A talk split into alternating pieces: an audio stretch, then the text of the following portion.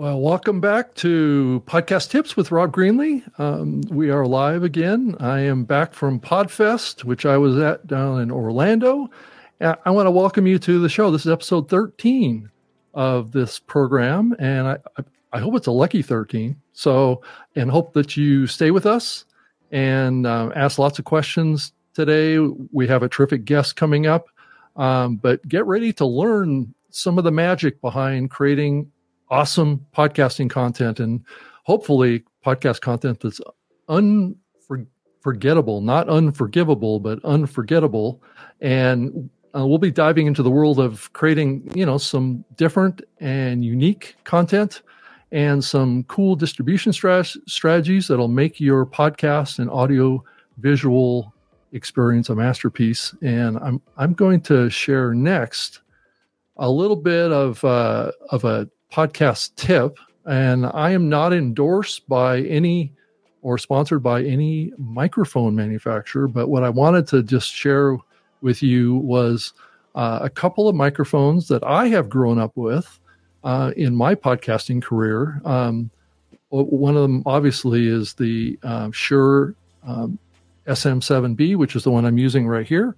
Um, but I would say that's a that's a pretty advanced microphone but it it certainly is a, a, a good microphone. I would say it's probably the most popular microphone in the podcasting space today with the you know with larger shows shows that have probably a significant budget to get one of these set up for your setup can be upwards of probably 700 or or 800 dollars to get it properly set up in your system so you know you might want to work your way up to to actually getting a microphone like this. And I have a few um, microphones that would be terrific that you could use in your videos as well. You know, I'm a I'm a big fan, as you might imagine, with the boom arm, and and be able to not have to worry about the microphone and and be able to move it around too. Uh, so one of the microphones that I want to share is the Audio Technica ATR 2100X, and I'm going to pull that up on the screen so you can see that. And um, and have that. Uh, oh, my guest popped up there. So let me. Uh, I haven't brought him on this. Oh boy. Ah. Okay. Let's let's see here. How can I? Okay. Jack, you're on the screen with, with me, so that's all right. No, no, you, I, you, you, can stay there. It's okay. It's no big deal. Go, go, go ahead and turn your camera on. It's fine. But I wanted to talk about um, the ATR 2100 microphone it, I don't know if you can see on the screen, but it's it's a pretty inexpensive microphone. I actually have one of these here um, that you, you, can see uh, right right here, and they're they're usually around seventy nine dollars. But what the great thing about these microphones is that you can turn them off and on. There's a little on off switch here, and also they support XLR. So I don't know if you can see the the back or the underside of this microphone, but it's got an XLR capable and then a USB capable plug-in. So it's a great way to kind of move up the ranks, as they say. So if you want to start out just utilizing USB, you can do that with this. And It's really easy to plug into your laptop or any kind of a computer. And then um, over time, maybe you want to eventually get a mixer or something like that, then this microphone will also work with a regular mixer with an XLR jack in it. So this is a great microphone. I would highly recommend that you put this on a boom microphone or a boom stand. sorry for, for your microphone, kind of like this, and that will help um, help alleviate any kind of handheld mic kind of noise because some people like to hold the mic like this and talk into it and move their fingers around and that kind of stuff and that can transfer the sound a little bit to, to this particular microphone so it's and it's good to get up close on this microphone too. It does come with a pop filter. It, it's like a foam cover kind of like what i have here on the on the shure mic. The other mic i wanted to share is a um, it's called the samson q2u microphone and i'm going to pull it up on the screen here and you can see it. And this this microphone, it's actually very similar to the ATR, and it's, it's as you can say, it's very as you can see, it's very close in price to the ATR, and it's very similar in its design and how it works. It's got XLR as well as uh, a USB, so it's really kind of a personal preference kind of thing. Both of them will perform about the same. The advantage of this one is that it's better for handheld usage because it has a a metal um, handle versus the ATR is kind of like a plastic, so it, it transfers noise a little bit. So that's th- those are a couple mics that I wanted to re- recommend, and then the the last one I wanted to share um, before I start talking about wireless mics, which is um, let, let, let, me share the Shure um, MV7, which is this microphone, which I I happen to have one right here. And what's also what's common uh, amongst all these microphones that I'm sharing with you is their support for XLR and USB. So you have the ability to use it with, um, like I said, a you know like a laptop or even a, a tablet. And and be able to get the audio in there. But if you want to upgrade to a mixer or a RODECaster or something like that you can you can do that. So so it's actually really really um, compelling option. The last one i wanted to share with you and then we're going to move on and pull pull jack into the conversation here because he's got a lot to share with us mm-hmm. is a new newer microphone that i've been playing around with uh, it's made by a company called dji and they're actually um, known for making drones. So I don't know if you're if if you're familiar with this uh, this mic setup. So let me uh, make sure it's activated. Um, but it actually has a um, receiver unit that comes in, and it's basically a wireless microphone setup that, that can plug into your iPhone. So you plug this into the back of your iPhone, and you um, you know like like this. And and it basically attaches to your iPhone like this, and then you take these these little lavalier mics and you mic up yourself and you mic up, let's say, a guest, and you can you can record uh, right into your iPhone or your iPad. Um, you, you, can also do this with a a, a USB C port as well. So if you have like a laptop that has a USB C port, you can also use this. Each of these little lavaliers uh, actually stores audio in it too. So if you happen to get out of range of the receiver, it'll still record the audio. And all you do is take this little microphone, plug it into your laptop, and transfer the audio off of it. So it's it's really kind of kind of versatile. It's a little on the yeah, I didn't pull it up on the screen. I probably should have done that. So let me, um, let me pull that up here so you can see what that looks like. This is it here. It's it's a little bit more expensive. It's about three hundred forty nine dollars um, for the latest version of this, um, and it's but it's a terrific solution if you're trying to do remote um, type of recordings and um, ones that uh, you know on your mobile phone. So it's it's really kind of compelling. The actual base unit itself has a built-in battery in it that will recharge the the receiver as well as each each of the lavaliers. So you can take this out and not have to worry about running out of battery. So anyway i just wanted to share those i, I hadn't really talked about equipment on this show too much yet we, we've been really focused on the actual content part a lot on this program, but I, I just wanted to share some of the equipment that I use and I've been using for years with um, creating podcasts and doing things on a on a remote basis. So the last thing I wanted to share with you too is I used to work for Microsoft, just so you know you out there has has a better understanding of of who I am and what my background is. But I used to work on what's called the um, the Microsoft uh, Zune HD or or the Zune platform, which originally started back in 2007 as part of an initiative um, at Microsoft uh, that la- later got merged in with Xbox. But they made a uh, portable media player that was competing with the iPod in the early days of podcasting, and so so I was in charge of all the content and and the the podcast area. And this is a this is a Zune HD right here. So it was a competitor to the iPod back, back in the day, and it had a fairly large screen that, that would actually play video. So you can see on the screen here, those are those are video podcasts that are listed in there that are stored have been on that device for many many years. And on the back of the device, this was one of the last Zune HDs ever made. And uh, I don't know if you can see it or not, but it has a tombstone on it because it was the last one or the last batch of Zune HDs that they ever made. So the the team that uh, was still standing at the end of all their layoffs back in that time frame. If you you know this was kind of when Zune HD kind of kind of went out of um, out of run and out of the market uh, was around 2011 or so, and that was a tough economic time. So my, Microsoft was laying off a lot of people, and so there wasn't a lot of Zune people left. Um, but I left the the Zune team um, about 2014, but I, I I'd been absorbed into Xbox at that time, so I was the only um, non music guy on the music team of all things.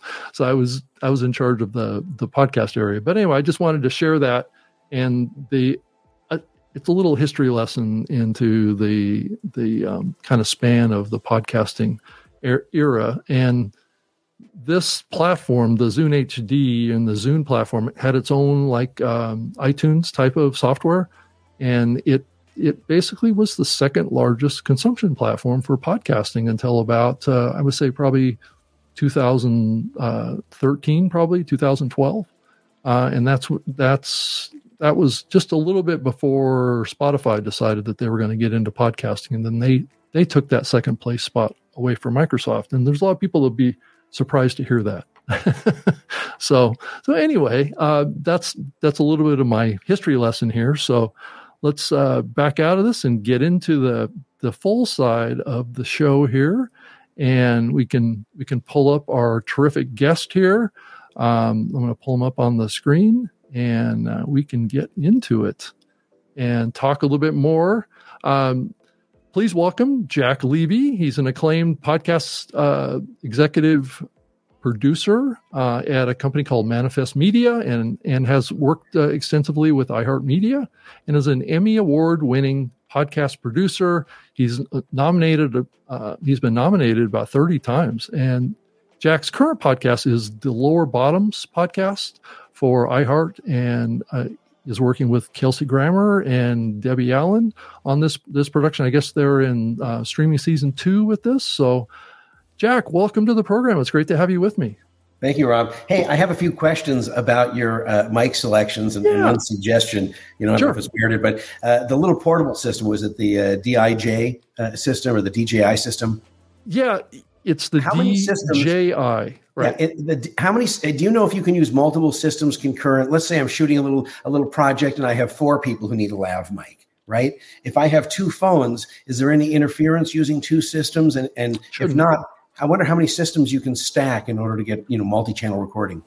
From what I understand about the technology, they they have multiple multiple channels that they utilize because you know all of these wireless uh, platforms realize that there, there's a lot of network interference, right? So so they have to u- utilize and be able to quickly switch between channels.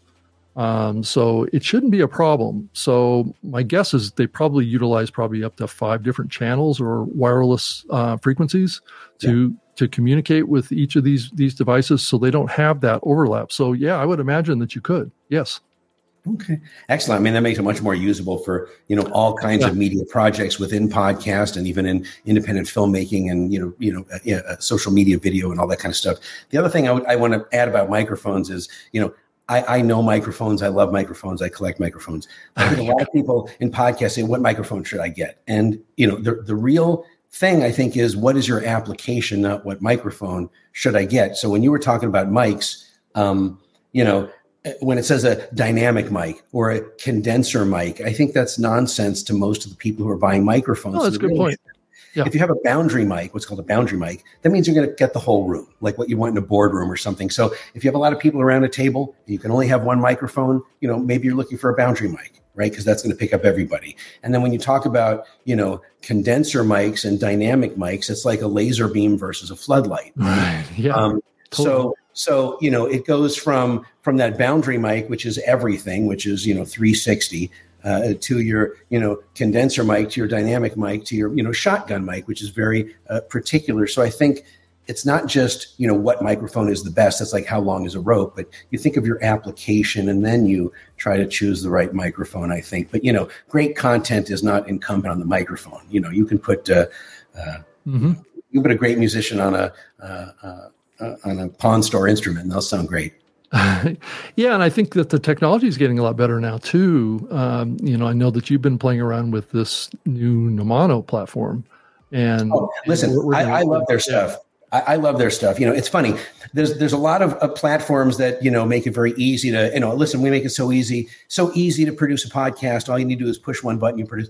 But you know, the real question is, and, and there's platforms that do it. There's things like Nomono that do it. But you know, that's like a program that says it will, will teach you to play guitar in three easy steps. You know, it doesn't mean that you're going to be a virtuoso. And the misnomer is, oh, it's so easy, I can do it too. And it puts little value on, you know, on the actual content or what value you're bringing your audience or um, you know what what emotional response you bring from your audience because that's really oh, where yeah. your show thrives. It's not so much on, but yeah, the Nomono stuff is great. If you're a storyteller and you want to go in the field, th- there is nothing like it at its price point. You need a location sound crew to do what it does effortlessly, and and it hasn't failed me yet. I keep expecting it to because you know I'm such a snob.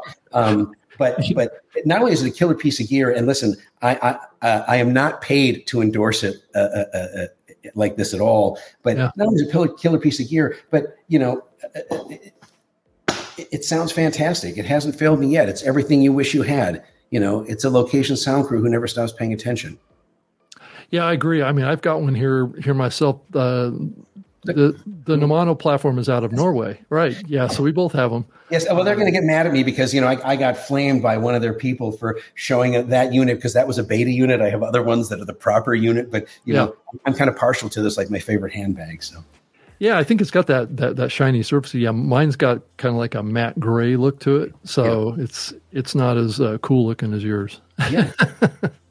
so, but anyway, that's that, that's kind of a conversation about you know trying to match the the recording technology you have for the type of project that you're trying to do, and I think that's that's where we are in podcasting to some degree as we think about um, you know the type of productions that you're doing um, may benefit from having you know different kinds of recording capabilities but but certainly the the more traditional microphones and things like that, I, I'm sure you're pretty dependent on the the high end mics and stuff like that, just like everybody else is still. Listen, and absolutely, and, and the mic that the mic that you're speaking into right now, you will find in you will find at Universal, and you will find at Warner Brothers, and you will find in every major recording yep. studio, and you will find in every uh, radio room. So it's a very respectable, dependable mic that you know, regardless of your voice, it's going to give you a lot of what you're looking for. So you know, that's a tried and true favorite. You know, I I, am really fortunate. You know, I use some very high end mics. You know, what, yeah. what did they use? What what did they use to record the? You know,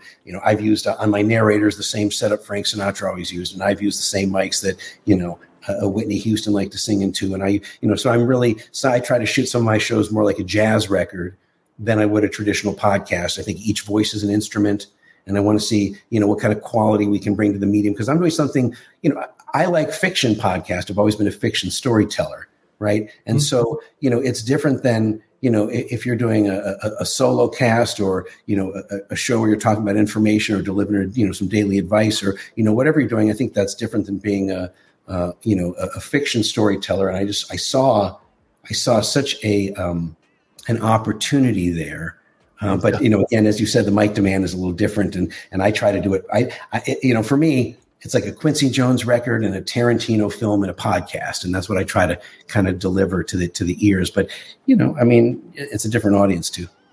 Yeah, and I've seen uh, very successful podcasts, uh, you know, start out and and build huge audiences with a with a microphone like this. So you know, that's, listen, eh, eh, that's eh, sixty nine dollars, right? Hundred percent, hundred percent. Listen, listen. The story you have to tell has nothing to do with the quality microphone, right? And, and if you're a compelling storyteller, like Stephen King, Stephen King said, story is a jalopy that runs versus a Ferrari that doesn't. You know, if you have a good story, your audience is going to go with you right? So, you know, if you're, if you're telling a good story, uh, your audience is going to go with you. If you're adding value, if you're answering questions, if you're, you know, if you're, you know, connecting emotionally, and that can be negative or positive. Some people hate that guy. We hate him. He's such a, you know, but and, and still tune in every week. So, um, you know, and and flame and flame. But uh, uh, you know, I mean, you want to connect emotionally, or you want to offer some value. Yeah, and I want to also say too that you know quality does matter. Uh, you know, I think that, that, there is a higher level of expectation now on the part of listeners that your audio does sound um, listenable. It's not painful to listen to. yeah, which is Listen, which is my my base bar.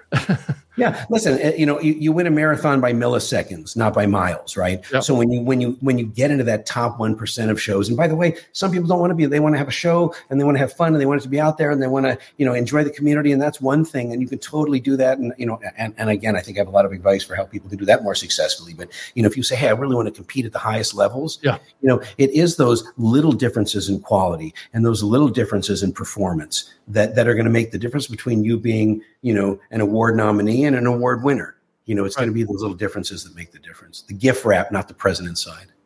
So when you do which i'm i don't know that you do a lot of live video but what's your philosophy on audio when it comes to live like this? I mean um, what kind of a microphone setup are you using right now? Are you using like a mac um, type of mic setup well, well, listen. I, I mean, right now, it, it's funny. It's almost like a home surround system, right? Some people get all crazy about their home surround system, and they spend. I spent ten thousand dollars or forty thousand dollars on my home surround system. Meanwhile, mm-hmm. the room isn't an acoustic room, right? So you might right. as well have air conditioning and open windows. So, you know, I think about what can I have at home because I've, I've come up in the finest, finest recording studios in the world. One of my first gigs with A&M Records with Herb Alpert and then Don Henley in Studio A. And, and so those were the environments I was in. And so you know, I think for the purposes of this, you know, I could, I, I have better mics here. I have some very fine mics I'm you know, looking at within my proximity, yeah. but you know, I think this is good enough for the conversation. But um, yeah, know. no, I agree with you. I mean, it it gets back to what's the content, and and I I don't think that the that the audio when it comes to a show like this one is is critical. Now, I am um, going to put this show out as a as a podcast. I mean, at some point as an audio only experience, but it's just a matter of um, thinking about video. Um, do we think that the visual experience of video is somewhat more more important than the audio experience? Do you think? I think it depends on the story you're telling right? right? Some people want a bedtime story and they close their eyes and they listen to a story. They want a horror story around a campfire, and that's more of an immersive experience in your mind, right? And right. so, if you're going to have a podcast like that, you can go audio podcast, and that's a great way to go and connect with an audience who's looking for that experience. Some people want to see what you're doing. I have a cooking podcast. Well, I want to see what you're doing, and I want to see how it's made, and how do you scramble those eggs, and when do I put them in, right? Or you know, or, or anything. You know, it doesn't matter if it's voyeuristic, like you know Howard Stern or Drink Champs or whatever you know you want to see what's going on. And and listen i love tiny desk concerts because you know you get a great show and it sounds great but then you want to go and see that performance. So you know even though they have you know ridiculous downloads their youtube channel has you know 50 million views. 50 million on you know 50 million on a piece of content because That's people awesome. want to see that. So i think it really depends on on your program. But i think even if you have an audio only podcast there are still moments on the stage during production, blah, blah, blah, that you could have on a YouTube channel to have a mm-hmm. further echo in video because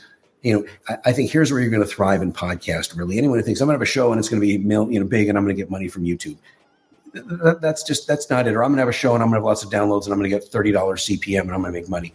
It's just not how it works um, you have to make money 360 on your show. So you want to think, how can I have video and add value there? How can I have merchandising and add value there? How can I have an event and connect with my audience and add value there? And you know, your community will help you monetize a little bit, you know, all the way around. But I think video is a huge component. People want to see anything that sounds like it's interesting you know it's listen that's why and, and i hate to endorse I, I, don't hate to endorse it because you know it doesn't really matter if you love it or hate it. It's a great example. You know a lot of things went on in howard stern that people wanted to see you know before there was this innovation that we're working with now. And i think you have the exact same thing with you know video and podcast. I think there's moments that people can listen to and moments people want to see but i think no matter what there yep. should always be a video component yeah, and I think that's that's the consensus of the industry that we're starting to see now is that um, people are really starting to, to accept uh, what the listeners and the viewers are telling us in research, and this is actually coming out. I think that the industry, the podcasting industry, has been really defaulted towards thinking of the medium primarily as an audio only medium, um, and I think that isn't historically accurate. Um, you know, a lot of people don't realize that the early days of podcasting was about 30 or 40% video. um, which may be surprising in the context of um, data speeds and the ubiquity of it, you know of internet access back in those mm-hmm. days. Um, but it, it, it was they, there were whole media companies that started that were just doing video podcasts, and a, and a couple of them are still are, you know, around. Like How Stuff Works is was a was a video podcast uh, platform when they, when it started. Yeah. Um, and it got acquired by Discovery and then iHeartRadio and and then it started to do more audio and as well as on on the video side. I think maybe they faded away on the video side because of um, iHeart's interest as being an audio, uh, primarily audio platform. Um, but it's I, they're they're still clear channel at their heart. You know, they're still you know. Oh yeah, as totally. far as far as in my opinion, I don't mean to offend anyone at iHeart who's you know because I know many of you, but uh, you know they operate like a radio station. They still do, I think. Oh yeah, well th- that's in their DNA. That's yeah. what that's what you would expect from them.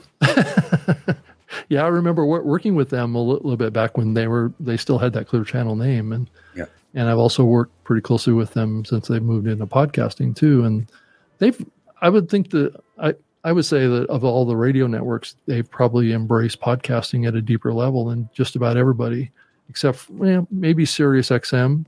But I don't know that I would classify Sirius XM as really a broad, a broadcast radio. Listen, I think they're deeply invested in it like a collector not right. like right. not like an investor. Yeah. So yeah. they're invested in collecting as much IP as they can. But unlike yeah. the investor who's looking for maximum output, even from his smallest investment, you know they're interested in collecting that, but really only interested in focusing on their largest investments. And look, I love their, you know, I love Will Ferrell and Charlemagne the God and, and everyone else who they have, who's who everyone can objectively argue is fantastic. But you know, they pay little attention to the stuffed animals they don't play with, which is right. fine just fine. This is an interesting. Right. right. Yeah.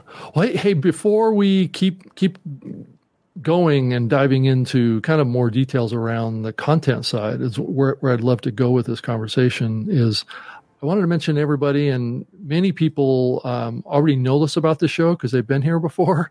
Uh, but I do have a giveaway at the end of the of the program today, and I, am going to be giving away a um, a Streamyard uh, sweatshirt hoodie. This is it here, and as well as a uh, as a puddles duck that you can put behind you on your background if you want to, or you can give it to your dog. It's up to you. so so anyway, so just enter into the comment field of your chosen social platform and enter the hashtag the yard and uh, I can probably show you that right on the screen here. Someone actually did it before I even asked. Pretty awesome, right? so that's that's usually right toward the end. We will pull up a screen. Streamyard has built a little tool that we can use to gather those um, entries. And uh, I'm going to go in right now and I'm going to activate it. And so it will definitely collect all those comments. I, I think we're up to like 24 comments, or, or not comments, but um, posts of the yard. And so keep keep them coming. So if you haven't done it yet, just enter hashtag the yard, and that will qualify you to get into the giveaway. And I will push the button, and we will uh, throw some confetti and find out who is the winner this week. So anyway. Um, Jack, I wanted to talk a little bit about um, kind of your your work. I know that you have an announcement that uh, you made over the last couple days, uh, a partnership with Realm, yeah. and yeah. and that's a that's a, a large podcast uh, studio and fastest growing independent podcast network. Uh, but your background really is around um, podcast production, sound design, uh, what's called media finishing, which I'm not exactly sure what that term means. So you might want to clarify that. And voice talent, direction, um, kind of coaching creative teams, and story threads, and and and budgeting. But I'm not sure how that how how much of that applies to this audience. But it's certainly uh, something that's all, first of all, all, all, of it applies. So all I've okay. done, I, I, came from film and TV.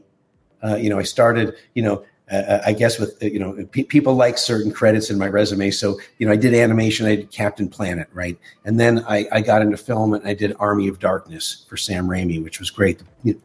And so I did the sound design and the sound finishing and the audio because uh, I've always been in recording studios and I've always recorded and I've always worked on you know, for teams that were very demanding. I did Battlestar Galactica for Universal. I did Agents of Shield for Marvel. I did Outlander. I did, you know, it was Suits and many, many other Gossip Girl, many other projects.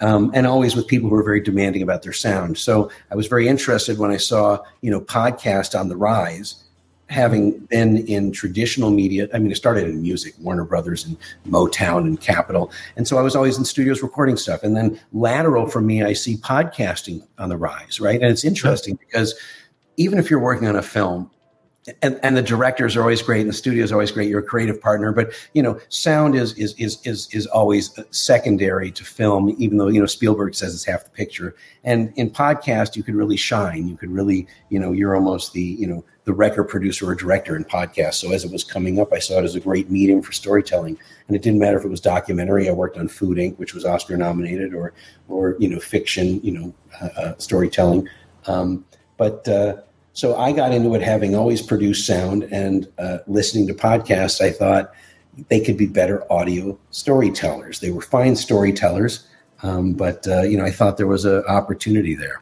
So, um, so that, but, but you know you mentioned lower bottoms. You know I uh, I helped set up Universal's podcast division.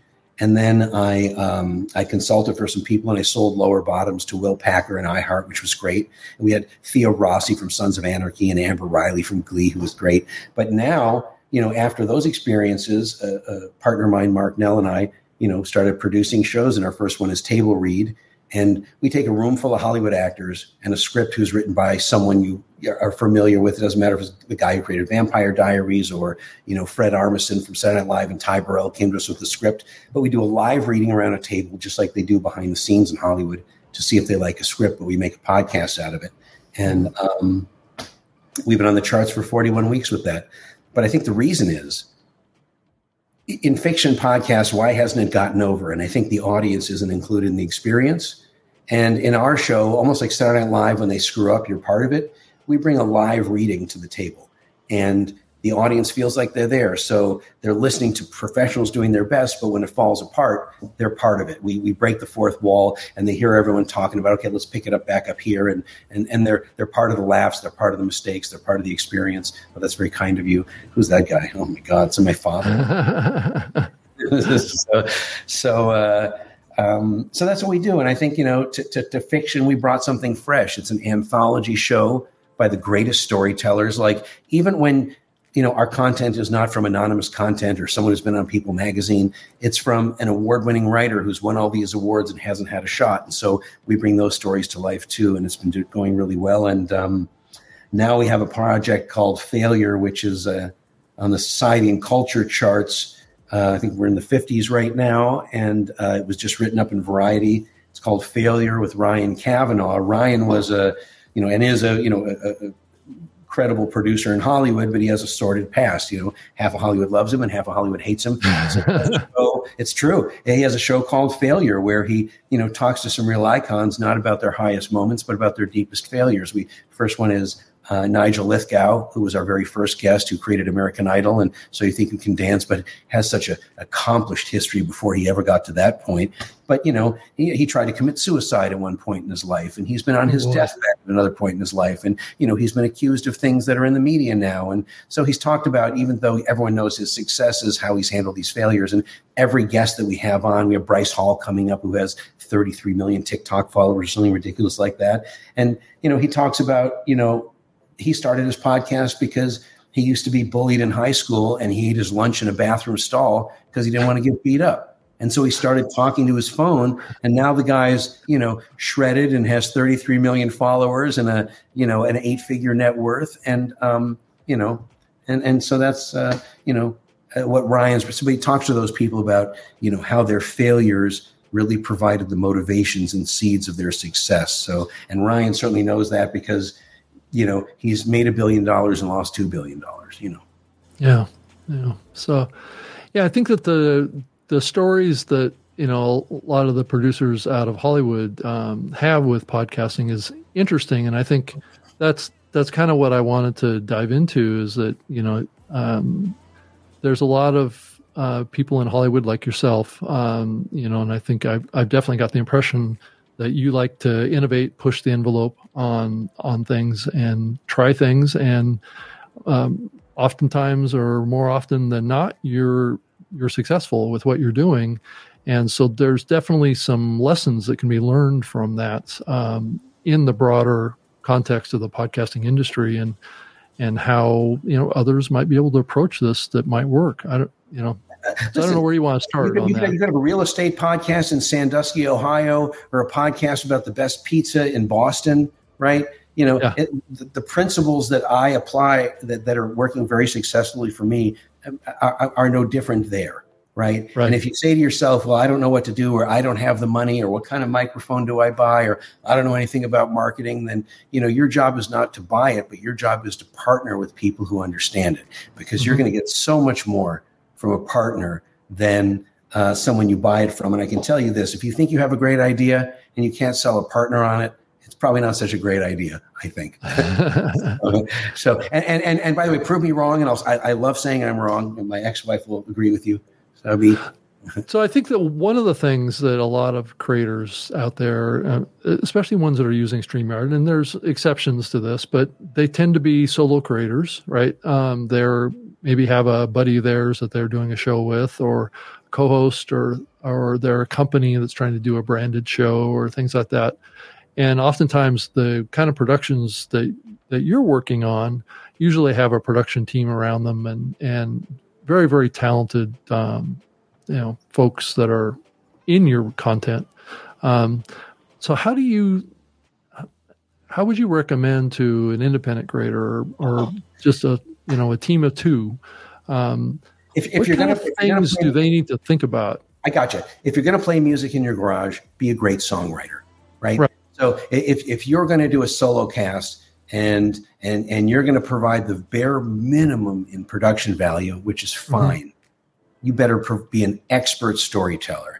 You better answer questions your audience wants answered. You better have an experience that leaves people feeling something. It's interesting. I was shooting a, a podcast not too long ago with a, a, highly respected producer, the guy who did Rain Man and many other fine films. And he had um, uh, uh, Travon Free on, who was an Oscar winning uh, short film a maker, a director, and he said the most important thing for him in filmmaking is is not the story, but how people feel about his character. Because they stop paying attention, they forget the story point, but at the end of the film, that character made them feel something. And I think the most important thing for the independent creator is to leave your uh, audience feeling something. If you're not doing that, you know you're certain if it's a sense of curiosity i got to try that restaurant if it's i don't agree with your political opinions you're a bastard and you, you have no right to live it doesn't matter you know you have to leave your audience feeling something that's how you're going to make the, the listen you go to a restaurant and the food is delicious and you get shitty service you say i'm not going back there you know, right. you don't remember that the food was delicious. You, you do, but you think, what a shame because those are assholes. exactly. It right? depends on what you're what you're remembering about the experience. Exactly. exactly. So your first, you know, yeah. your first thing is, you know, how do you make your audience feel really? Um, yeah. And then, you know, uh, uh, uh there's that, listen, it's like anything else. You know, a certain amount of discipline is involved. I tell everyone, if you want to get into podcast, you gotta, you gotta uh, uh, uh, dedicate yourself to a season. You can't say, I'm going to try one and see if it works. And what do people think? I'm going to ask five people. You'll hear five opinions. You'll never get it done. Right get a season done and you gain an audience and you get some numbers. By the time you hit the end of your season, you will have learned so much about producing your show and editing story. And I wish I had done this. And and and and and I guarantee you, anyone who commits to a season and has that, it's like going to the gym. I guarantee you, if you do a proper program at the gym for 12 weeks, you will see a difference in your body that that every diet wishes they could sell you right? And everyone knows that, but no one has the discipline to do it. Podcast is the same. Do a season of your show, 12 episodes, 24 episodes. I guarantee you, you'll see results at the end of that season. Yeah, and at the very least, you're going to learn a lot from it too. I mean, I yes. I advise creators to you know not create a bunch of episodes in advance. Uh, just start with your first, get to your second, get to your third, and what you'll find is you'll you'll learn along the way, right? You'll learn your preferences. You'll learn a little bit hopefully you'll get some feedback from your audience and you can refine and improve. And that's that's what I'm trying to do with this show too is I'm I'm trying to make it better every time I do it. And better is a is a subjective decision, right? Um, and there's no that's judged by your downloads and listeners. It can be easily seen in your rss feed what you're getting and in your youtube counts. You know really that's the yeah. you know, that's your barometer unless it's much more altruistic yeah, and I think well, you know, I, I want to disagree with you. And, and by the way, we can both we can have different opinions and both be right. Yeah, totally. I think if you're going to launch your podcast, you should have three episodes, right? Okay. I think, and I think you launch with three, not only for your metrics. Hey, why am I in the charts, and why don't I have more downloads, and why aren't I making? Well, the more downloads you have in a small period of time are going to mm-hmm. affect your ranking more than a lot of downloads over a long period of time. So if someone likes your show, hey, I love Rob Shaw, I want to listen to another one, and listen again. You have something that if you just launch with one show, you don't have right? So you have an opportunity to push your your optics. You have an opportunity for your you know your seo if you launch with three shows versus one show. And also it just shows a level of commitment on your part to doing your show. Yeah. You know I mean, I, I know many people who don't, you know, who, who don't watch any TV or, or streaming, you know, programs until they at least have a season on the air because they don't want their time wasted. They don't want three episodes an hour or anything like that. So yeah, I would say that my only pushback on that too is, is the concept is that you know you if you produce three episodes in one sitting and you're just getting started, maybe you're going to produce three episodes and sometimes you won't you'll publish one of them but you won't publish the other three because you want to redo them Copy. because they're not up to your your perceived standard. Um, yeah, they don't have to be in one sitting. You know, it, it's funny. Right. Maybe we're talking about two different kinds of shows. yeah, I think you know when you go live, you have your feed, and you're going to put your stuff in, you know, YouTube or Buzzsprout or wherever you're going to launch your show, right? If, if you know when I get paid to consult for people, or if a friend yeah. asks me, I would say, do not launch with a single show. Launch with right. more than one show if you're serious about getting noticed, because well, it's simple math the way the metrics work. How, why is this show on the Apple charts and that one's not? Why is this famous person down there and this shit I've never heard of is up top? It's a very simple matter of mathematics, and your ranking is different than your downloads. So you can have a number one show with shitty downloads. You can have a show that has tons of downloads and you don't see on the charts at all. And some people conflate those two. They're two completely different things. Yeah, yeah. I like the comment here that uh, the com uh, was it. Uh, a uni um, T gave us here. Thanks so much for this. Uh, I, I, avoided starting for years out of fear, but I decided to develop consistency consistently in 2024. So, congratulations. I, I think that's a good good choice. Um, so I think you know I think uh, Jack, we're both kind of of the same thought on that topic from the standpoint of of um, there is an advantage to having multiple episodes in your feed for the simple reason that we are in the, a binging generation, right? Just look at uh, the ideology of Netflix, right? Um, Netflix produces all their episodes in advance and they publish them all at the same time. Oftentimes, right? Most what if someone has one job on their resume? What if someone has one picture on their Instagram profile? That's right. It doesn't mean anything about that person, but what you think about them. You, you make a judgment based on that. So you know, right. I, you know, I, I, think you you know it just shows a level of commitment, and even as a as a producer of content, you'll you'll learn a lot by having three episodes live. Like you said, what if you want to make a change? I agree with you. By the time you get to episode three, you're going to say, I'm going to go back and shoot a new intro for episode one right? Yeah, which and, you can still do. You know, as right. you know, when you get to episode 100, you think, oh my God, I wish I could go back and do those other shows. But that's like looking at baby pictures. You know what I mean? There's nothing wrong with it, but you've learned so much. And, you know, but I just think as a content creator, and, and, and if you're just a tactician, you know, yeah. it's podcast tips, you know, launch with multiple episodes because it's it's a good hack for for you know for chart position if you're going to do anything to promote your show, you're wasting your time if you're promoting a single episode. Don't waste your time.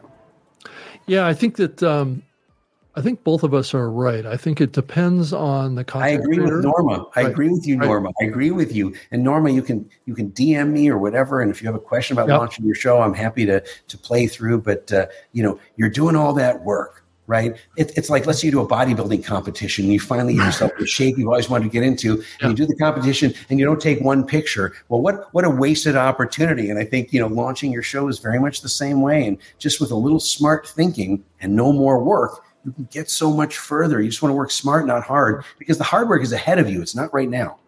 Yeah, and and it's easy to to replace an episode too. So if if for some reason you do publish it and you kind of regret publishing it, you can always kind of make some addition. Uh, I've done that. I've done that. Yeah. Right, and, and then replace the file up on the server.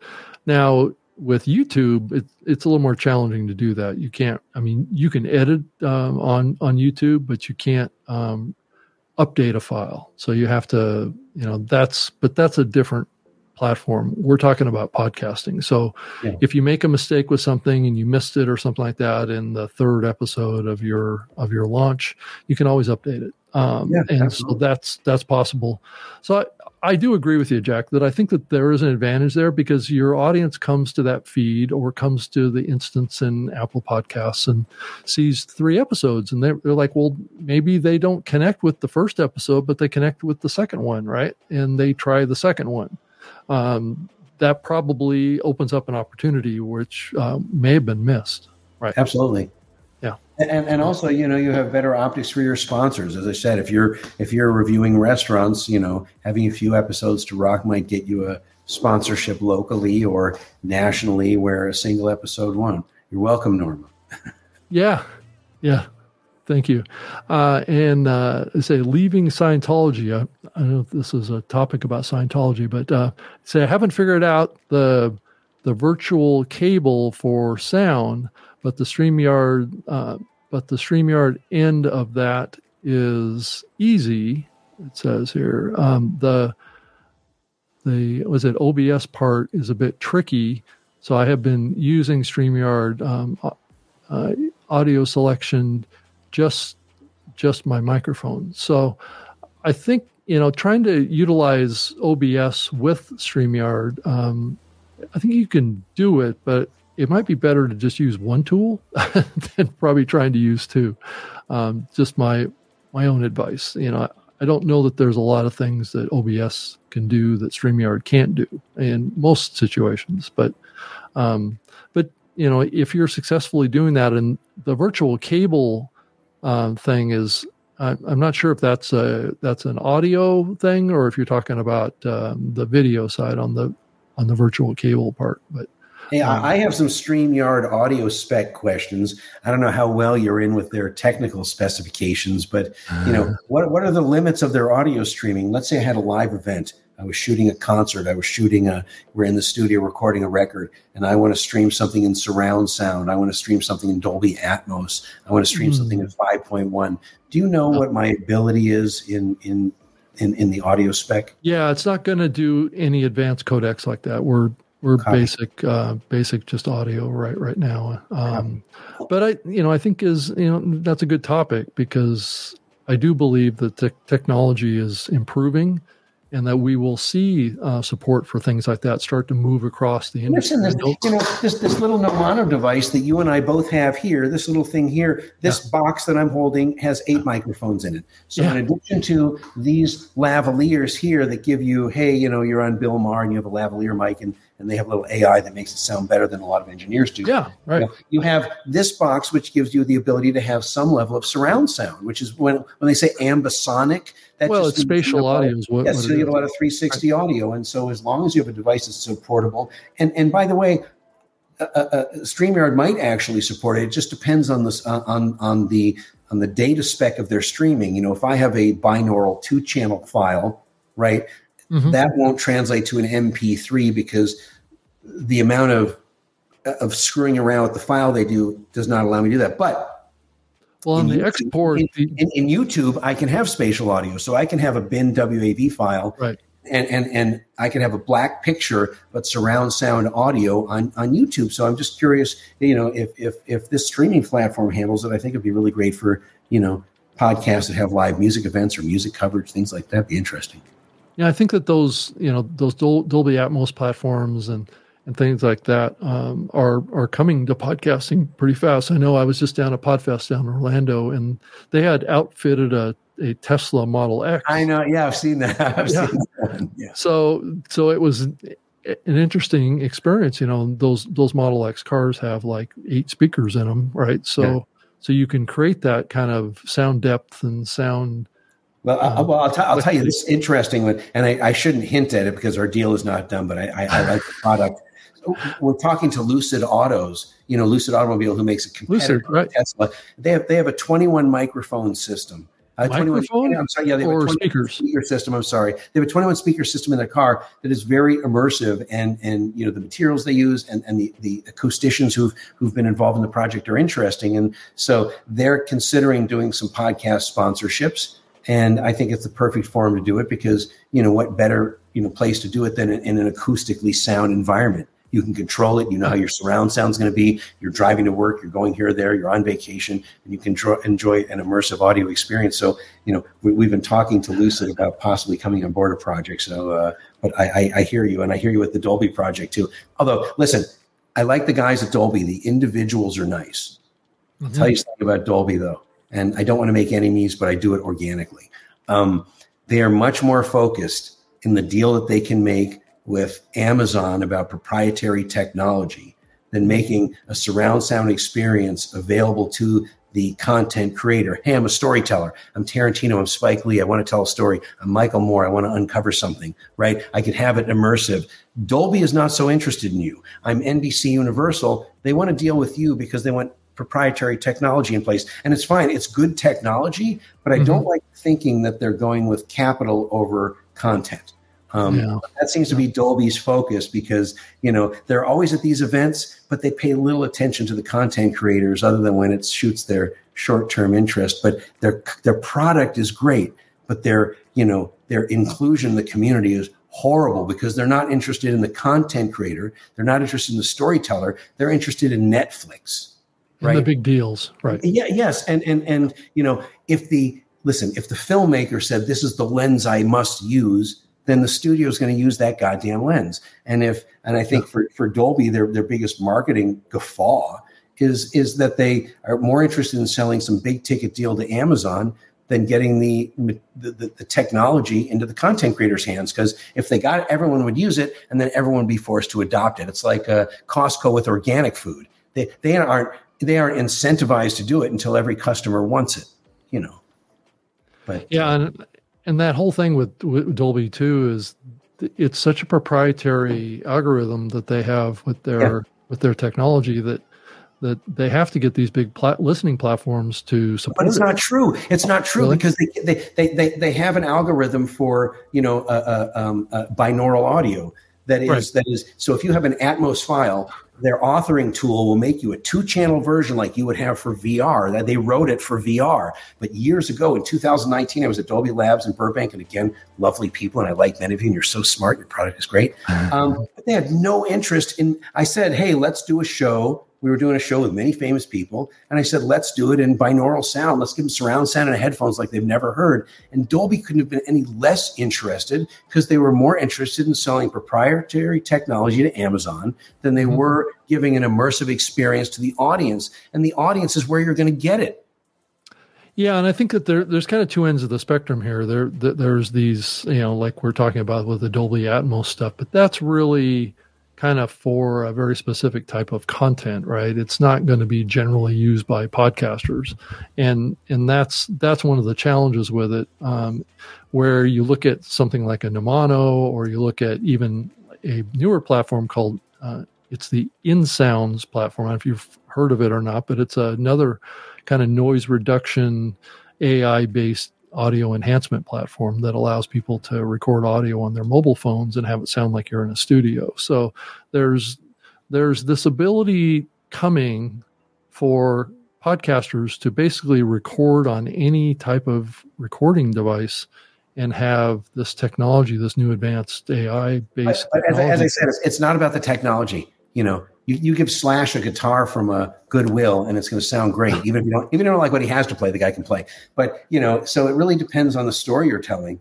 Well, it's also the freedom of the podcaster. I think is the end of the day of where they can record. Uh, Well, that's the nice thing is, is, is unplugging you from the studio is the greatest thing. That's you can do. exactly that's exactly the bigger point, right? It's it's it's being able to have a simple recording setup that you can bring to a conference, or you can bring to a conference room, or you can bring to a lobby in a hotel, sit down with somebody and have a conversation and record. You can busk in the New York subways. Yeah, I can Right. take my guitar, I can put my hat out, and I can go play anywhere. And so right. I think it's very much the podcast version, and and uh, and you hope to be heard. I don't know, record a podcast on a bus or something like that, right? I think Nomono did that. I think I, I got to talk to yeah. this guy. They, well, they actually, I think they made a video of something. I think maybe it was a train. They were doing a fashion show, or in a car with all the windows rolled down. Was the other yeah. one that they did, right? Or in front of a waterfall. Uh, yeah. Th- that's the other thing too, and it, will take out all that background sound because of the ambient uh, sound that it captures by that little box that you held up. So, so anyway, that's kind of a a technology discussion, but it it I am very focused on it. I mean, I do have a a partnership with the InSounds platform, and it is kind of uh, moving towards um, basically enabling content creators to record their podcast anywhere uh, with any any device. And that's I want to try it. I have some nuisance audio I would love to upload. Nuisance audio. I, I, do. I haven't listened. Everyone deals with it. Sometimes you get some, you know, a gem and it's just like a blurry picture. Yeah, exactly. I, I mean, if you clean it up talking about blurry picture, Norma said something about her 480p picture. Listen, there's a lot of AI upconvert technology now. So if you're worried you have some shitty video from 15 years ago, you will clean it up, right? I'm no, I'm not going to endorse any particular platform, but there's a lot of places you can go to respectably upconvert your content. So if you're worried that it's unusable, that might not necessarily be the case. Yeah, yeah, definitely. And uh, look, looks like um, the comment that we have up here that the com uh, unity right uh, i tried using obs um, sorry i stunk it up so bad that i had to reinstall uh, my microsoft because it, it, it, messed up my audio or something like that. So and and yeah it sounds like you didn't have the best of experience with obs so that's where that's where streamyard could probably really help you. Would be um, kind of eliminating that complexity. So, so it, it's it, it, seems appropriate that you're here with us tonight. so, and what's your show? I wonder what people's shows are about. I mean, I, I know. We, yeah, share with us. Always you know, your podcast. trying to get off the. Uh, yeah, and I'll, I'll I'll I'll pull it up on the screen um, if you want to share as well. So it'd be awesome. So, you know, and I wanted to talk with you too a, a little bit, um, Jack, about um, how do you think just an everyday podcaster needs to think about storytelling? Um, and what's the what's the key to that? Do you think in a conversation? So, you, do you, conversations you, need to be structured, or do they um, can can they be a good story if they're not structured? Oh, absolutely. Listen, different people are different. Some people are more pensive and they need to think things over, and some people are better off the cuff. It's important to understand what kind of storyteller you are, but you want to be curious. You want to be curious. Some people are more interested. You know, my my when I came to LA, my sister said, "I'm going to give you some advice. You'll be just fine." People like to talk about themselves. If you get them to talk about themselves, they'll like you, right? And and I think the same thing in podcasts. But a lot of people who host a show are more interested in them than their topic or their guest. And so I think that you want to be curious, you want to ask questions your your audience wants answered. You know, you really want to put yourself in other people's shoes and and you want to add some value. And as I said, if you're not adding value, you want to make someone feel something, whether it's whether it's excitement or hatred, they have to walk away feeling something. And the other thing is there's a lot of noise out there. So if you're going to have a solo cast or just, you know, two people talking to a microphone about restaurants or movies or whatever, or politics or just playing video games, there's a lot of noise. So if you want to be heard above the noise, you're going to have to offer something that your competitors do not. And I think still in podcasts, there are massive, massive opportunities to be heard above the noise. Massive. Look, I, uh, I mean, this is my first show. It's been on the charts for 41 weeks right? There's no reason I should have a, a, show on the charts against Marvel and iHeart and Spotify and Universal, Lionsgate, and Sony, and every other. Why? I think it's easy to be heard above the noise, and all you have to do is do a little better than your competitors. Which you know, I have to tell you, listen, there's many fine shows out there, but many of your competitors are setting the bar very low. Let's just be honest. Yeah. So if you don't have, uh, you know, let's say a celebrity like uh, Kelsey Grammer, which is part of your, we didn't your, listen when we launched Table Read. We had no celebrities. We had no oh, celebrities at all. We so what's the magic uh, there, Jack? That, that Here, here's what we tapped, did. Here's taps into success. Great. Uh, so so table read. Here's the story behind table read. Right. My friend Shaan Sharma, who's on the show The Chosen, which has nothing to do with our success, and he's very active with the Screen Actors Guild. In my community, he does these table reads in Hollywood where mm-hmm. writers or directors might want to have a script read before they decide if they're going to come on board or where they want to hear actors do it live. So behind the scenes, doesn't matter if it's Spielberg or Universal or J.J. Abrams or whomever, people have table reads done to see if they like these scripts. And so Sean puts them on for AFI and Screen Actors Guild and different. And so, you know, he said to me, Hey, I've done 600 table reads in the last three years. And he said, There's some scripts that were so incredible that moved everyone in the room and they haven't made them into features. And I said, Well, let's do them as a podcast right? If they had, a, uh, you know, if people cried or they laughed or whatever, the room couldn't handle it. It's, you know, it's bridesmaids, but no one's ever heard it, you know, and in our community, we knew actors, but we didn't know super famous actors. Hey, this guy's been a cadaver on CSI. This guy played an alien on one show. This guy's been a cadaver on CSI. I'm just, I'm, I'm, not even joking. So many of my friends, Claim to fame. They were, they were a lawyer in three episodes of a, you know, right. a David Kelley show, right? So they're working actors. So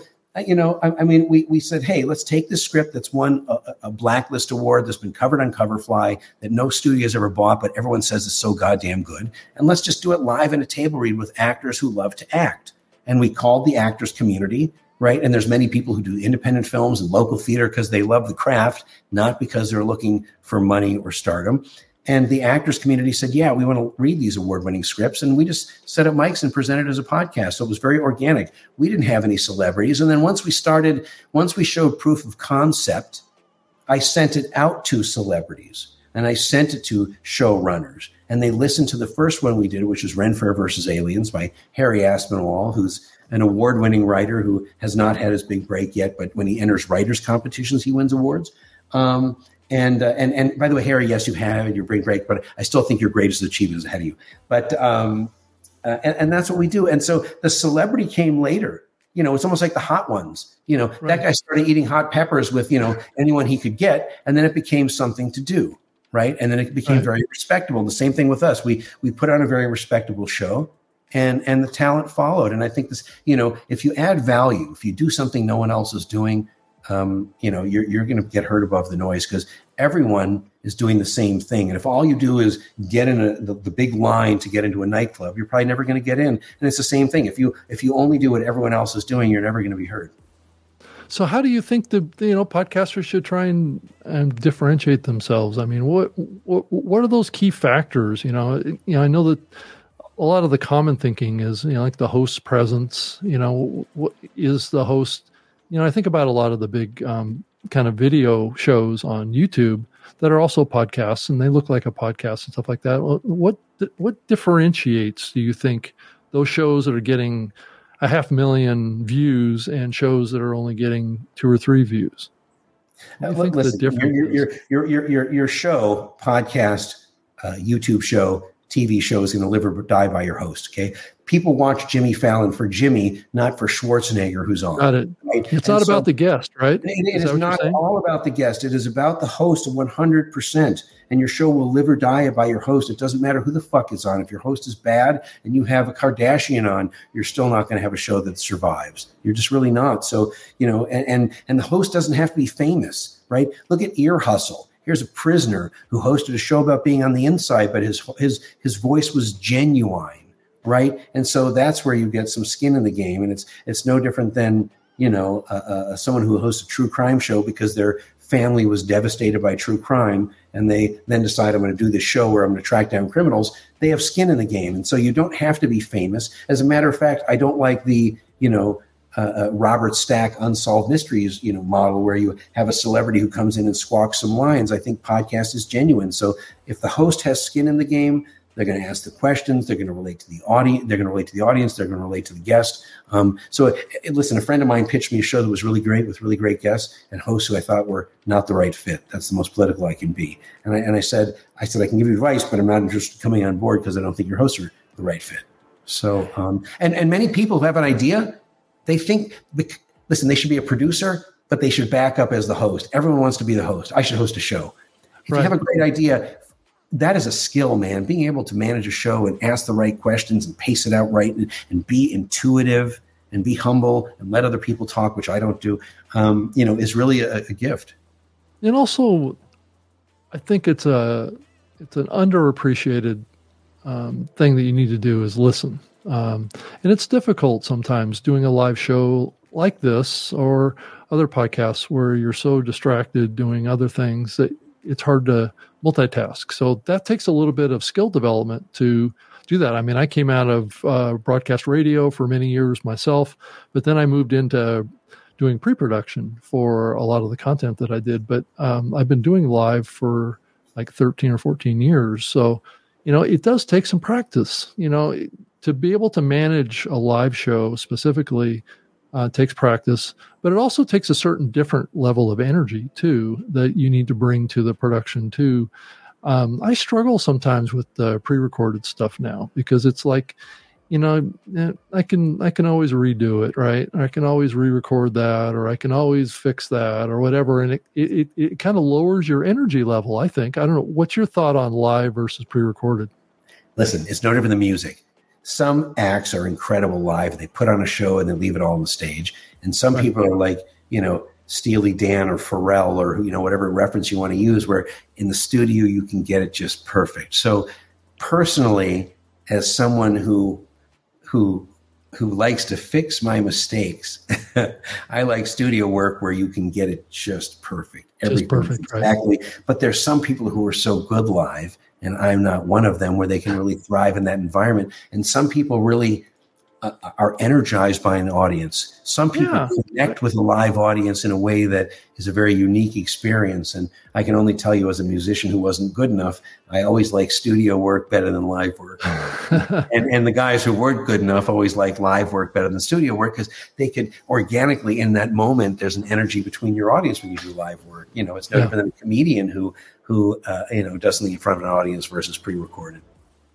So I think that there's strengths. It, it really gets back to what your skills are as a content creator, right? And 100%. what you feel comfortable with. You know, if you're and it's okay to make some mistakes. I mean, I'm not perfect when I produce this show either. There's always little things that don't go, work quite right, but you know, I think the audience is okay with that generally, as long as I'm thinking about them and and and looking at their comments and involved in trying to have a conversation with you that's helpful to them. And I think I try and do that. I'm not perfect at it. Hey, I um, want to know about the uh, interviews with celebs, but like t- two levels below Joe Rogan. So Square Table, tell me what is two levels are. below Joe Rogan. I might know some of those people. They might be my friends. I want to know who they are. I'm going to help you. Ted, you know, DM me. I want to hear who they are because I've got a couple of friends that I, I I know that have been on Joe's show. So it's it's it's not easy to get on his show. By the way, I'll tell you this about live versus studio. There's many shows that start in the studio and then go on tour and do a live show. And even with table read, where we go into a studio and really record the best one, you know, we're talking about doing a live one, uh, a live reading of Fright Night with the original cast in front of an audience. So even though with you know Christopher Sarandon and all the original people, and it's a real cult classic, but so even though we normally do them in a studio, because we're going to read something that has a core audience we thought oh let's let's bring you know tom holland who's the original director who created chucky and the original cast back together you know 40 years later and let's do this live table read in front of an audience in, in an auditorium. So even though our show is typically a studio show we are going to do one live and then have a q&a after and a little get together. So i think you can do a hybrid. Yeah i agree i agree well, we're getting close to the end of the show here, and I just want to remind you that the the giveaway is going to happen at the end of the show. Just enter the hashtag the yard into your comment field as you're watching this live uh, live show, and that'll enter you into the giveaway that's going on here. And let me look and see how many folks are entered. We're up to looks like 42 entries. So if you haven't entered, to win a StreamYard uh, hoodie, sweatshirt, and a um, Puddles the Duck, um, please enter your uh, your entry into the comment field. So, so anyway, um, yeah, and Jack, I wanted to, you know, there's aspects of this that are the whole creating an unforgettable podcast, right? Um, there's different dynamics that happen with pre-recorded versus live. Now, live, I think, has greater opportunities to create an unforgettable experience. I think the the pre-production side has different opportunities. Can you talk about that? So, as you think about a, a pre-produced opportunity, what does that look like? If you're really trying to wow an audience and really build an audience um, that's loyal to the program and will keep coming back. Well, as, as I said, you want to make your audience feel something, but I think the difference in podcast is where TV is very one way and even where radio is right. very one way. Podcast people feel like they know the host and they're part of the show and they're right. in the experience. It's like, listen, if you go to see a comedian live, I could name anyone, but it doesn't matter if, you know, you think of any famous comedian, you know, you feel like you know the comedian because you've gone out and it's an experience in the room and you're sharing it with them. So th- that's a live experience. Uh, mm-hmm. uh, a, a, um, a pre-recorded show is is much more of a planned calculated event. And as i said different people are good different ways and mm-hmm. different stories unfold different ways. You know in, in, a live show you have you know the element of surprise and unpredictability and you can build that into your show. And, and as i said some people are good off the cuff. And you know in a in a pre-recorded show you have you know a lot of opportunity for not only sound but you know storytelling edits. But you know um, yeah. i think some people really like those three hour unedited shows and then yeah. in storytelling, people, some people like very refined shows where you know uh, they're hearing a story the way the very best authors have given it to them, and the way the very listen. Look, look at Doctor Death on Wondery, right? You know, people mm-hmm. who really love fine documentary filmmaking, Oscar-winning documentary filmmaking, or A and E biography, you know, connect with that, and it's a, it's a very journalistic approach to podcast. So it really depends what direction you're going to go. And like like us, you know, for, we're really having fun in the fiction you know a, a realm. Um, we're doing a show with best-selling author Brenda Jackson. She's written 150 novels, so we're trying to bring her audience who who you know has bought literally millions of novels, who's put her on the bestsellers list, you know, seven yeah. times a year. Those are people who buy novels, and we're trying to bring them into the podcast realm. So, you know, much like Brenda's book is refined and edited and rewritten, our show is edited and refined and rewritten for an audience who's used to that kind of distilled content. But some people some people like to eat the vegetables raw out of the garden, and some people like the wine that's a little more distilled. You know. So, would you re- recommend that um, just about everybody go take an improv class or a comedy um, class of some sort? Um, oh, listen, I think I think can that be taught? Can can that skill be taught? Oh uh, well, well, listen. It, it, can't be taught, but you can uncover if the if if the raw materials are there. You know, buddy of mine who went to film school uh, and and he was a documentary filmmaker. They had an assignment as these as these you know film school SC filmmakers, and the assignment was to go out and do interviews with people, but to get them upset and then calm them down, and to see how many times you could keep talking to them before they would walk away right and so how many times and i thought you know that's a skill that you need to learn you know to when you're managing situations and and i think there's a that's a you know a huge skill so you know i think developing you know as you said the ability to improv or, or, the ability to interview is is you know you got to get out there and do it. And, and i like that one because that's very trial by fire if your goal is to get because listen if you're going to get people as an interviewer you got to be able to ask hard questions that people don't want to answer. You know, yeah and, and there's there's organizations out there I'm, I'm trying i'm trying to remember the, the the name of it too that you can learn how to public speak and things like that. Um, yeah.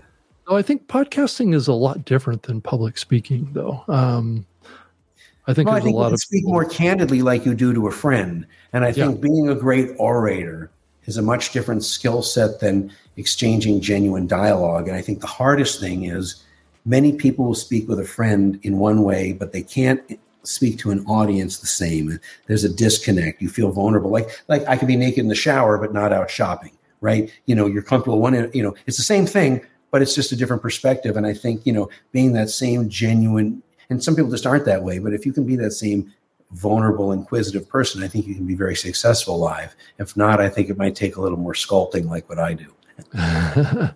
well, I think it's it's something you have to think about too, because I mean, you don't want to do things that are unnatural to you and to your personality. It's not going to get. You're right, April. You're right, April. The person is the story, April, but also you're the story, your perspective, your lens. You know, your job, April, is if you're telling a story, you're you're like a you're like a magnifying glass with the sun. So this person you're interviewing is that light coming in. It's your job to to condense that story down to the very best elements because otherwise, you know, the audience doesn't have a dog sniffer. They they're not going to get the story. You know, you have the dog sniffer. So it's your job to make that, you know, evident to them. So I get you. You 100% as the person. If you don't care about people, you should have a podcast. Or if you don't care about people, you should find a different host, I would say. Right. Well, and also the the aspect of of sharing personal aspects of of yourself you know, I do know that uh, you know, there are some very big radio uh, podcast hosts out there that you know, if you listen to their programs, they actually get very kind of personal with their audience, right? Yeah. And share things about their their you know to some degree about their their wives or their their their uh, hobbies and the things that they they work on and there's always been this tension in the medium that you know you should never get too personal with your audience or you should never that- share That's where you find. That's where you find listeners. That's where you find engagement. And right. You're going to talk about right the fact that hey, I, you know, Nigel Lythgoe discussed on Ryan's podcast that he attempted suicide. So many people are going to listen and say, "I went through that same experience," and they feel very validated by it, right? So that's an opportunity for you to end up with some audience engagement, which is an audience for you, which is an opportunity for you to engage in writing with your audience, which is an opportunity for you to up your SEO. So when people search things, your show comes up.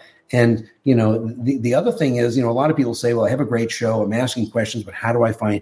How, how's anyone going to come listen? How are they going to know about me? How are they going to know Right. Here?" yeah, how do we get the word out to reach Listen, I can people tell you that what we did for table an read. interest Uh, Right. Listen, here's what we did. You know, outside of having a lot of cast members, so we could use a greater social media echo. Let's say you don't have that. I have two people.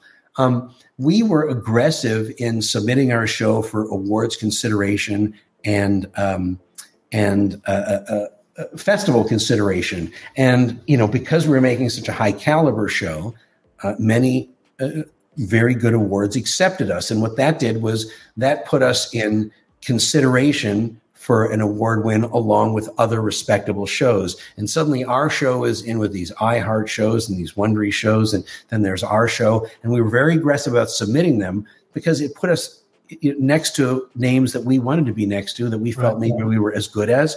And, um, and that created a much larger echo for us you know, because we couldn't afford a PR firm, we couldn't afford a billboard on Sunset like like Amazon, but we can certainly get our name right next to Amazon. And in many awards, we won against Amazon. And again, that was very validating. And that takes nothing more than someone going to many of the exploitive sites that have contests and giveaways and submitting your show and, and getting objectively recognized because you say, well, how can I be heard above the noise? If you're making something really great, submit it for as much consideration as you can. And if you're telling a really important message, you know, I would say go to an important foundation and get a grant for the work you're doing. If you're talking about food or homelessness or anything that's a little more altruistic, get a grant and produce your show. And if you're if you're a great storyteller, submit to competitions because you're going to find yourself competing with Wondery and iHeart and Spotify in short order. And you know that's what we've done. We've won competition after competition against them, even though we can't afford to advertise against them.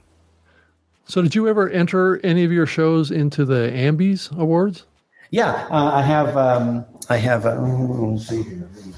I have, uh, you know, oh, that's a did you win one is it I know I have a Webby nomination. I have an oh Emmy. webby So, okay so th- this year we're uh, yeah, we've won uh, Table Read has won eight awards so far and been you know nominated uh, 22 times and uh, we've won. So, but we're the the Ambies are coming up and the Webbies are right coming here in I march believe. So i was the first uh, uh, chairperson of the ambi awards so yeah Nice, nice. Yeah. Well, it's nice to know. You know, my my my uncle Yeah. Alvin said, you know, what makes you know you're a good lawyer. You know, if you win the case, you're a great lawyer if you know the judge. And I think in entertainment. um, but uh, you know, as I said, even if you're an, un, I can tell you this: as an unknown show that didn't have any studio cred, we we put ourselves in for recognition, and we got it.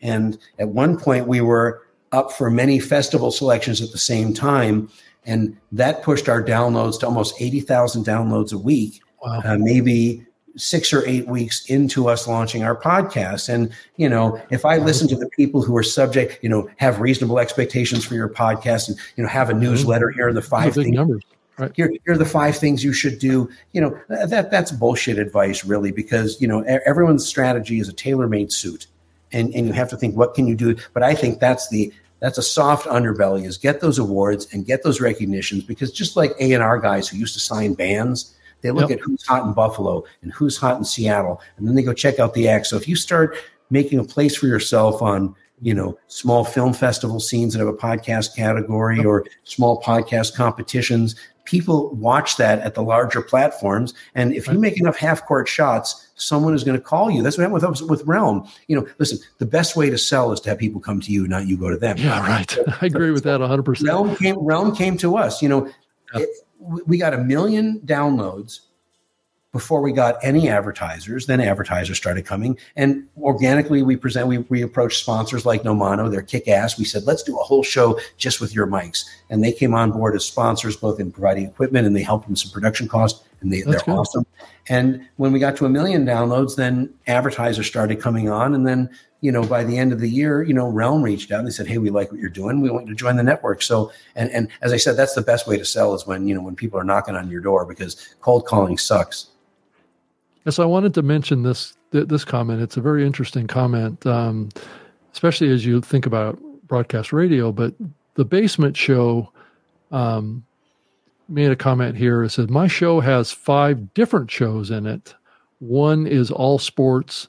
we we have a ladies' night show and a video game show and a movie night. So this concept of uh, it's kind of like a variety show, right? Uh, it's rather old school. Well, to, well, listen, I don't know if it's five shows in one or if they're a production umbrella that is presenting five I would, programs. Yeah, I would think that it just covers all those. By the way, I, I, I, love the idea of a variety show and podcast at the platform level. Like, you know, for a while I was, you know, working for Universal and working for the studios. And I remember several times saying, hey, there should be a variety show. No one's doing it with Thrive and Podcast. So if that's where they're doing, great. And if they're trying to think, what do we do with our five shows? five different shows under one umbrella. I don't know that show. it's five different uh, show feeds. It could be one but, but I'll tell you what to do. If you, you know, if you DM me seriously, I promise I will tell you exactly what to do. Um, you know, I have a good friend who's a sports agent at a major agency. I have good friends in the NFL. You know, uh, and listen, it doesn't matter if it's um, you know thirty for thirty or you know Barstool Sports. You know, it's a, it's a huge showing as far as ladies' night go. You know, more women support podcasts than men. Each one of those, you know, has a, a, you know an yeah. angle where you can easily find an audience and find a sponsor to help you bring it to an audience. Yeah, I mean, uh, clearly w- women are taking over podcasting. There's, well, everything really, everything really, everything really. yeah. And and listen, listen. Having managed creative teams, you know, I always find that when I'm looking for the best, we always end up, uh, you know, female heavy as far as people can get the job done and are organized and you know, you know, make no excuses. Uh, you know, I, I can just tell you how it has worked out repeatedly when we're only looking for the best and not looking at gender. Yeah, right. I mean, really, talent comes from everywhere out there, and, and it sometimes it, it comes from very surprising places. But there's also a very diverse audience out there in podcasting now, that which hasn't always been the case. Um, well, here's where it really thrives, right? Even even though on a very tight vertical, and a vertical is your audience. You know, it doesn't matter if it's Republican politics or or you know or or MAGA people or someone in, a, in an extreme vertical, turkey hunting, right?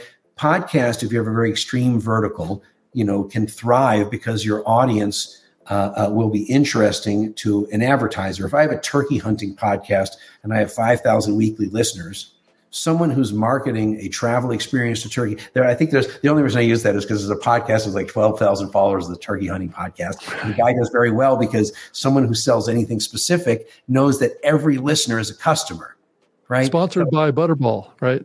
listen, if you're selling turkey vines or whatever, I'm not endorsing turkey hunting. I'm just saying that you know you can exist on a very tight vertical. If you're if you're going to say you know the best you know pizzerias on the east side of New York, right? You can certainly have a podcast that makes money and is funded and thrives in a very tight vertical. You don't need to be smartless and have a hundred million dollar deal on XM, but it's nice to know that you can achieve those goals.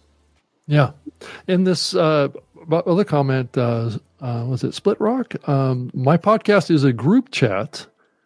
The central topic, um, and four to six people discuss their views on certain hobby issues. There's many laughs and jokes as well. StreamYard is is working out for him pretty well for that type of a format. It's it's an interesting format, right? It's like the you know it's like a like a group show on radio, like you know, like a morning show, that kind of concept. Listen, I like all those open discussions. If it's Pod Save America or Drink Champs yeah. or whatever it is, I like those open discussion forums. And you know, everyone likes the barbershop conversation or people hanging around playing video games. Yeah, especially if the people have personalities and they're they're different and they, they don't always agree. And there's just a magic formula to this. I mean, I've I've done shows that had as many as um, three other co-hosts and there's a formula. I mean, it's an X factor. You, you never know when the formula is going to line up and be blockbuster. Um, but you know, sometimes you luck out, right? And it and it all works, and the magic uh, flows. And but Listen, the most important thing is when when the magic does flow, being prepared for it right? Well, yeah. That's what you know when that opportunity presents itself, and you have something that's getting a little fire. You have a platform that's interested, or you have an investor has some money. You have that advertiser coming at you for the first time. You know, the most important thing is for you to be able to you know recreate the magic every time. You know, not not just getting it right one time to attract someone, but to continue. It's like you go to In-N-Out every time the burger is good. Right? right? And so you want to make sure that not only is it the person that you attracted them the first time, but every time they come, they're getting what they're looking for. Right, right. And that can vary a little bit and it can it can be appealing to different segments of the audience too. It's just you know are you going to keep the same audience coming back if it's a different formula? Because people that's the advantage of like a multi-person show is like you know more than one and more than two is that certain people will be attracted to certain co-hosts and maybe not like other co-hosts, but the dynamic between the person that you like and the person maybe you don't like mm-hmm. is what keeps you coming back, right? So Absolutely. those are those are kind of X factors that are sometimes hard to predict. But my recommendation for this is always if you have a co-host or whatever, it's always ideal to have them be a completely different personality than you. Listen, it's true. In screenwriting, you know, your right. story thrives on conflict right? right? Anybody, you know, if you're taking one of those 101 level, or I went to this film school and I studied writing, you know, you know, at, at the most remedial level, you know, conflict is where your th- story thrives, and that's where your audience will, you know, uh, uh, relate to your story. So I agree. The more conflict you can interject into your storytelling, the more your audience will relate to it. Yeah. Well, I think we should probably uh, move towards wrapping this up and getting the giveaway going. Um, I think we're we're approaching 90 minutes here, uh, Jack. We've we've def- definitely out outstretched our our welcome, but it does appear that our, our, our live viewers have stayed up pretty high as we move toward the 90 minute mark, which is which is good to see, right? So so that's always a good good gauge on this. Uh, and the comments have been coming through, and I, I want to thank everybody for posting the comment. I don't always make it through all the comments. Um, so because there's so many that, that come in and I totally appreciate it. But and I try and get through as many of them as I can. But uh, let's go ahead and pull up uh, the giveaway. And let's see, I think we're up to 53 entries in the drawing. So that's a that's a good number. I appreciate that, everybody. And so let's uh, pull that up to the screen here. Let me uh, change there. There's the the screen. So so last minute here, if you haven't entered the giveaway for the StreamYard uh, hoodie and a Puddles duck, um, go ahead and type hashtag the yard into the drawing or into your comment field in your preferred live viewing platform and that'll be added to the uh, pool that we will um, do a random draw on here. So we will figure that out. So one thing I did want to mention too, just to catch everybody, just in case some folks leave here, is what um, what you'll need to do if you turn out to be the winner is you'll need to send me an email with your uh, your sweatshirt size as well as your mailing address so we can send you your uh, your swag. So so let's go ahead and um, pull the the draw or push the draw button to figure out who of the 53 entries out there um, uh, wants to uh, get some swag. So let's hit the button right now.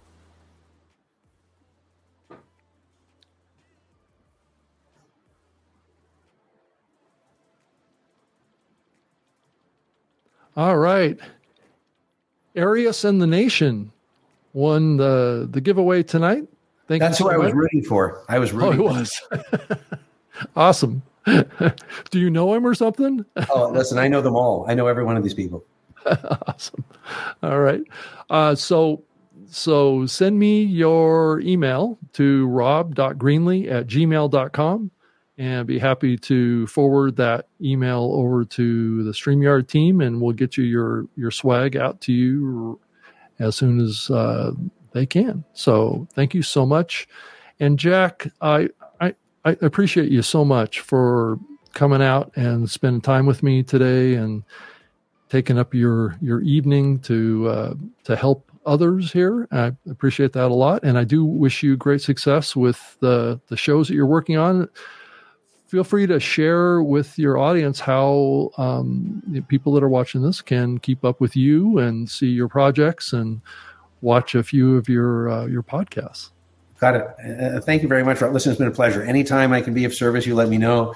And uh, I think everyone should check out Table Read. They can go to manifestmediaproductions.com. I'm on LinkedIn. I'm very accessible. And and listen, the greatest thing about podcast, as you know, because it's the way you and I came together, it, it is such a supportive community. If you're trying to get into film, if you're trying to get into radio, if you're trying to break into music, it's not as as as communal. And there's a lot of community support in podcasts where you can reach out to people and they'll help you get in. And, and that's one of my favorite things about it. It's kind of back to the you know grassroots. Just you know, I love making content versus you know I'm overly competitive and uh, you know I'm not going to help you. So. Um, yeah, that's awesome. Well, that's that's the values of podcasting. That that's how I came up. I, mean, I started podcasting in 2004, and that was the values of the medium back then. It's continued to to be that way. I just got back from a podcast conference. Um, I was up on stage, um, um, kind of managing the podcast Hall of Fame down there. I had Dr. Drew Pinsky as my master of ceremonies for the the Hall of Fame induction ceremony that happened cool. On the 26th down in Orlando and so that, that was an exciting thing. So you can go watch that if you want in in YouTube on the the Libsyn uh, YouTube channel if you wanted to go check it out, or just do a search for um, Podcast Hall of Fame and you'll you'll find it. So so anyway, well, thank you, Jack, so much. This uh, URL that I shared with everybody, uh, if you want to see uh, updated list of new features in the StreamYard platform. You can go to this URL, new.streamyard.com, and it has an itemized list of all of the new functions and features in the um, the platform um, that, that, will give you, you know, compelling um, capabilities in the platform if you want to do it, do a show, and it keeps you up to date. So that that'd be a place that I would regularly go check to keep up to date with what's uh, current in the platform. So so anyway, well, thank you everybody for posting the uh, all the comments. I know I didn't get to everybody tonight, and I apologize for that. Um, but come back and join me uh, next week on Thursday at 7 p.m. Eastern, 4 p.m. Pacific, and would love to have you back with me on the on the program here. So it's always always great to see all of you and ha- have all of you, and a lot of the same names are are showing up. Um, in the in the comment areas, and I, I fully appreciate that. So, thank you so much, and and hope you have a wonderful evening, um, and um, you know keep keep doing live and keep doing your podcast. Uh, it'll all it'll grow if you are consistent and keep it keep it going. So, thank you so much, Jack. Thanks again, and good night.